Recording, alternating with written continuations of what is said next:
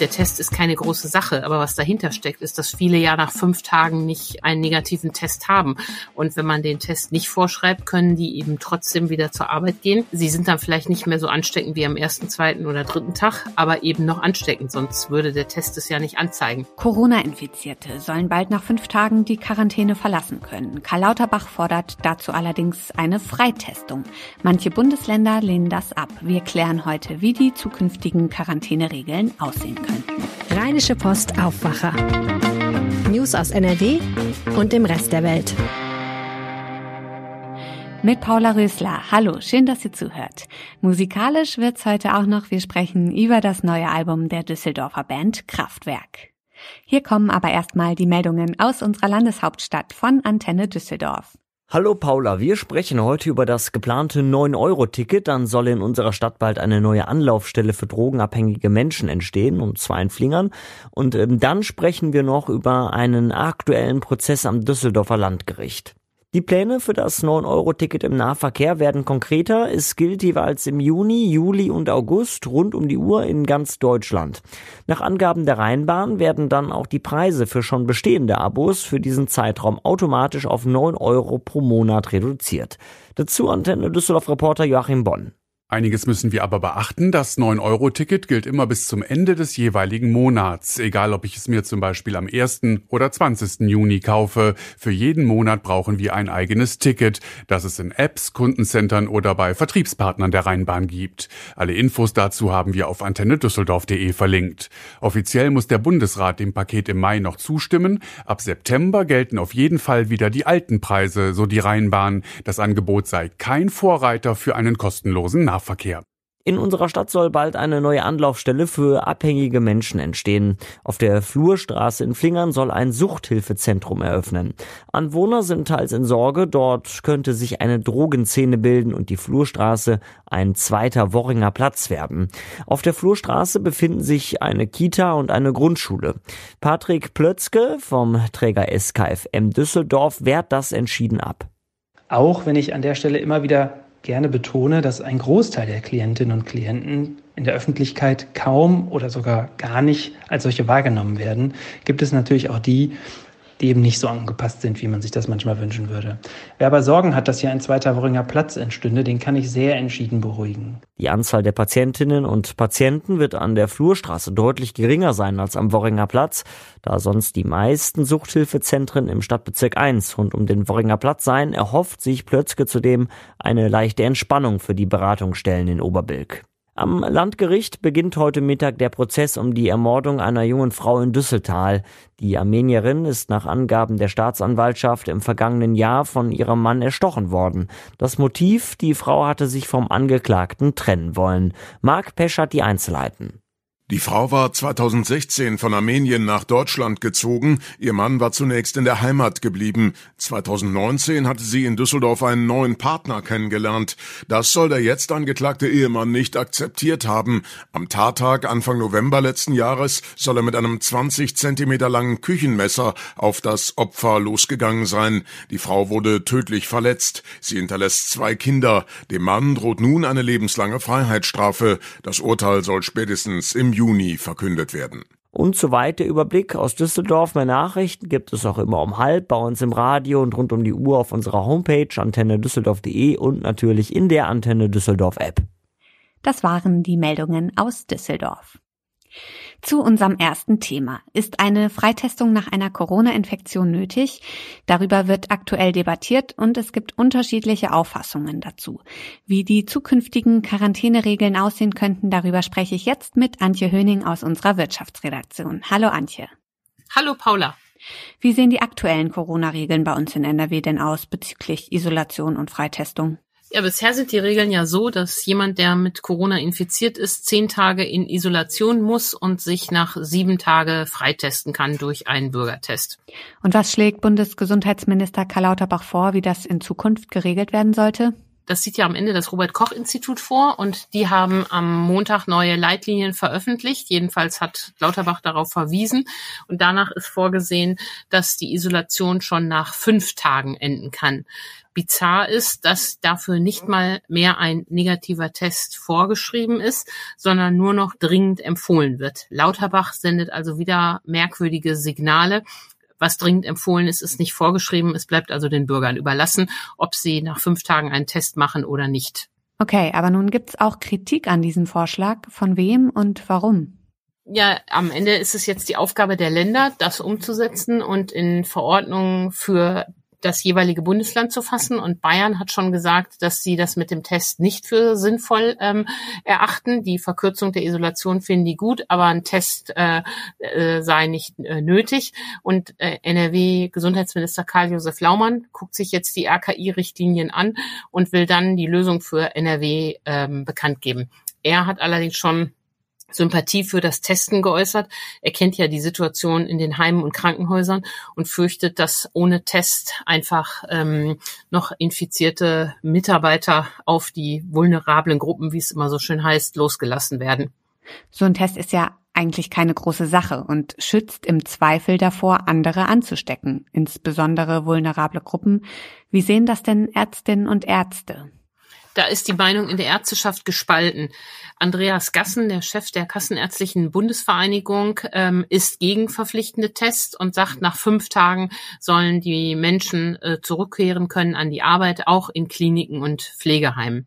Und äh, ganz anders sieht es die Krankenhausgesellschaft. Gerald Gass, der Chef der Krankenhausgesellschaft, wiederum ähm, bittet doch dringend darum, dass die Mitarbeiter verpflichtet werden, ähm, weiterhin Tests durchzuführen nach fünf Tagen. Und du hast recht, der Test ist keine große Sache, aber was dahinter steckt, ist, dass viele ja nach fünf Tagen nicht ähm, einen negativen Test haben. Und wenn man den Test nicht vorschreibt, können die eben trotzdem wieder zur Arbeit gehen. Sie sind dann vielleicht nicht mehr so ansteckend wie am ersten, zweiten oder dritten Tag, aber eben noch ansteckend, sonst würde der Test es ja nicht anzeigen. Das ist also die eigentliche Debatte, die dahinter läuft. Kann man mit ein bisschen Ansteckung ähm, im Krankenhaus oder im Pflegeheim arbeiten oder eben nicht? Und genau darum geht der Konflikt. Und der Patientenschützer warnt natürlich wie die Krankenhäuser davor, dass noch ein bisschen ansteckende Krankenschwestern, Ärzte, äh, Essensausteiler, Altenpfleger ähm, wieder arbeiten und damit eine mögliche Gefahr für die alten oder kranken Menschen darstellen.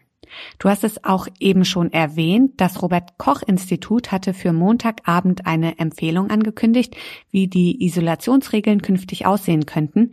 Wir zeichnen unser Gespräch am frühen Montagabend auf und zu diesem Zeitpunkt steht diese Empfehlung noch aus. Was glaubst du, Antje, was das Robert Koch Institut entscheiden wird? Ja, ähm, Herr Lauterbach ähm, konnte ja in die Richtlinie mal schon reinschauen und er hat ja gesagt, ähm, dass das äh, die Regel kommen soll, äh, laut RKI nach fünf Tagen ähm, endet die Isolation und der äh, Test wird dringend empfohlen. Herr Lauterbach hat ja insgesamt bei dem Thema Isolation einen ziemlichen Zickzackkurs hingelegt und jetzt ist es eben wieder so, dass man so eine windelweiche Formulierung macht, sodass für die Bürger das Signal ausgeht, Corona ist vorbei, ähm, man bleibt fünf Tage zu Hause und dann kann man auch ohne Test wieder ähm, in die Arbeit gehen, egal welche man hat. Schwieriges Signal, finde ich. Corona-Infizierte sollen bald nach fünf Tagen die Quarantäne verlassen können. Bundesgesundheitsminister Karl Lauterbach fordert dazu allerdings eine Freitestung. Die Kassenärztliche Bundesvereinigung und auch einige Bundesländer lehnen diese Freitestung ab. Infos dazu hatte Antje Höning aus unserer Wirtschaftsredaktion. Danke, Antje. Vielen Dank, Paula. Und wir halten euch zum Thema natürlich auch auf RP Online auf dem Laufenden. Kommen wir zum zweiten Thema. Die Düsseldorfer Band Kraftwerk hat ein neues Album veröffentlicht. Sie wird international immer wieder gefeiert und das seit bemerkenswerten 52 Jahren. Das Besondere am neuen Album? Es gibt keine neuen Songs, sondern Remix-Versionen von bereits bekannten Songs. Philipp Holstein aus unserer Kulturredaktion hat das Album gehört. Hi. Hallo. Du bist ein Fan, ne? Was ist das Tolle an Kraftwerk? Mm, das Tolle ist, dass sie, obwohl die meisten Stücke, die großen Stücke schon so alt sind, äh, überhaupt nichts an Glanz verloren haben und überzeitlich wirken. Und ich finde zum Beispiel so ein kleines Stück wie Metall auf Metall oder gerade dieses Stück ist eins der besten Musikstücke, die je in Deutschland entstanden sind. Und gerade dieses, dieses kleine Soundviertelchen. Das dauert ja wirklich nicht lange innerhalb dieser Trans-Europa Express Suite, Metall auf Metall, dieses Zwischenstück, ähm, beinhaltet so viele Genres, die davon abgeleitet wurden und die so viele Menschen und Künstler inspiriert haben, dass mich das einfach fasziniert hat. Und ich weiß noch, meine erste Begegnung mit Kraftwerk war 1986 als ich die Sendung Formel 1 sah und das Stück ähm, Music Nonstop von dem damals neuen Album äh, Technopop, was ja damals noch Electric Café hieß, äh, in die deutschen Charts eingestiegen ist. Und da haben die das Video gespielt und da dachte ich, boah, ist das toll. Kraftwerk ist hochgelobte Musik, aber kein Mainstream, oder? Doch, ich würde sagen inzwischen schon, weil es einfach so viele Musiken inspiriert hat und möglich gemacht hat, die wir heute als Mainstream bezeichnen, dass es sozusagen rückwirkend Mainstream geworden ist. Zu, zu seiner Zeit bestimmt nicht, aber inzwischen schon. Jetzt gibt es das neue Album, es heißt Remixes und darauf ist keine frische Kraftwerkmusik, sondern Remix-Versionen von Kraftwerk-Songs, die andere gemacht haben. Genau, man muss erstmal sagen, dass es dieses Album Remixes auch schon seit Ende vergangenen Jahres als digitale Version gibt, also auf den Streamingdiensten abrufbar. Und nun ist es in physischer Form da. Das heißt auf CD und in so einer ganz schönen 3-LP-Ausgabe äh, in farbigem Vinyl. Und da drauf sind Stücke, die andere remixed haben und aber auch die äh, Kraftwerk selbst in ihren Klingklang-Studios ähm, anders eingerichtet haben. Das Stück Nonstop zum Beispiel, was mal ein ein Jingle oder eine Erkennungsmelodie war für eine MTV-Serie. Das haben die von einer 30-sekündigen Originalversion auf acht Minuten gebracht. Und man muss auch dazu sagen, die allermeisten Remixe sind schon bekannt, lagen in anderen, äh, in anderen Formaten vor als Maxi-Singles oder so, aber sind schon längere Zeit nicht mehr als physischer Tonträger greifbar. Und würdest du sagen, die Remixes sind besser als das Original?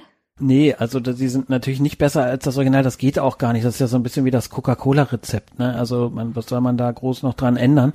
Ähm, und so ein Stück wie Trans-Europa Express, also da, das, das kann man, glaube ich, einfach nicht verbessern. Es geht hier darum, einen anderen Akzent zu setzen, vielleicht äh, etwas Frische reinzubringen, etwas Zeitgenossenschaft oder den jeweiligen individuellen äh, Anpack des Produzenten oder des Produzenten äh, Band, die das remixed haben. Das ist mal schlechter, mal besser gelungen, in den meisten Fällen nicht so gut, ähm, aber ganz bemerkenswert finde ich die beiden Stücke, die die britische Band Hot Chip äh, unter ihre Finger genommen hat.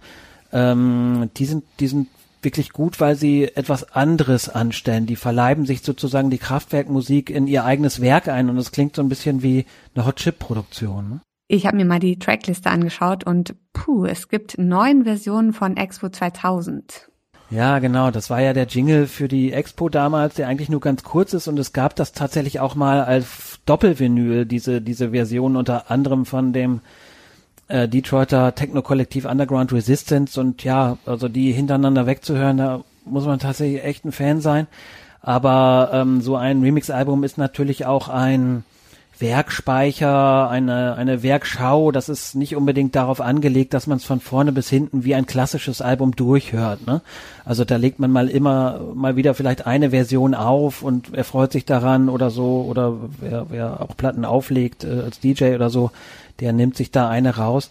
Aber es ist einfach toll äh, zu hören, was die daraus machen. Ne? Und die Remix-Kultur ist ja bei Kraftwerk eine ganz wichtige. Es gibt ja so diesen mythischen Moment von 1977, wo Ralf Hütter und Florian Schneider in der Bronx saßen in einem Club und Afrika Bambata, der später das äh, Stück Planet Rock auf dem Chassis von Transeuropa Express zum Hit gemacht hat, der hat dort aufgelegt und ähm, Transeuropa Express und Metall auf Metall mit zwei Plattentellern zu einer 20-minütigen, wohl ganz irren Version gemischt hat und die Kraftwerkjungs haben dann gedacht, oh, das das ist ja schon toll, was man damit machen kann. Vielen Dank, Philipp, dass du uns das Album heute vorgestellt hast. Gerne.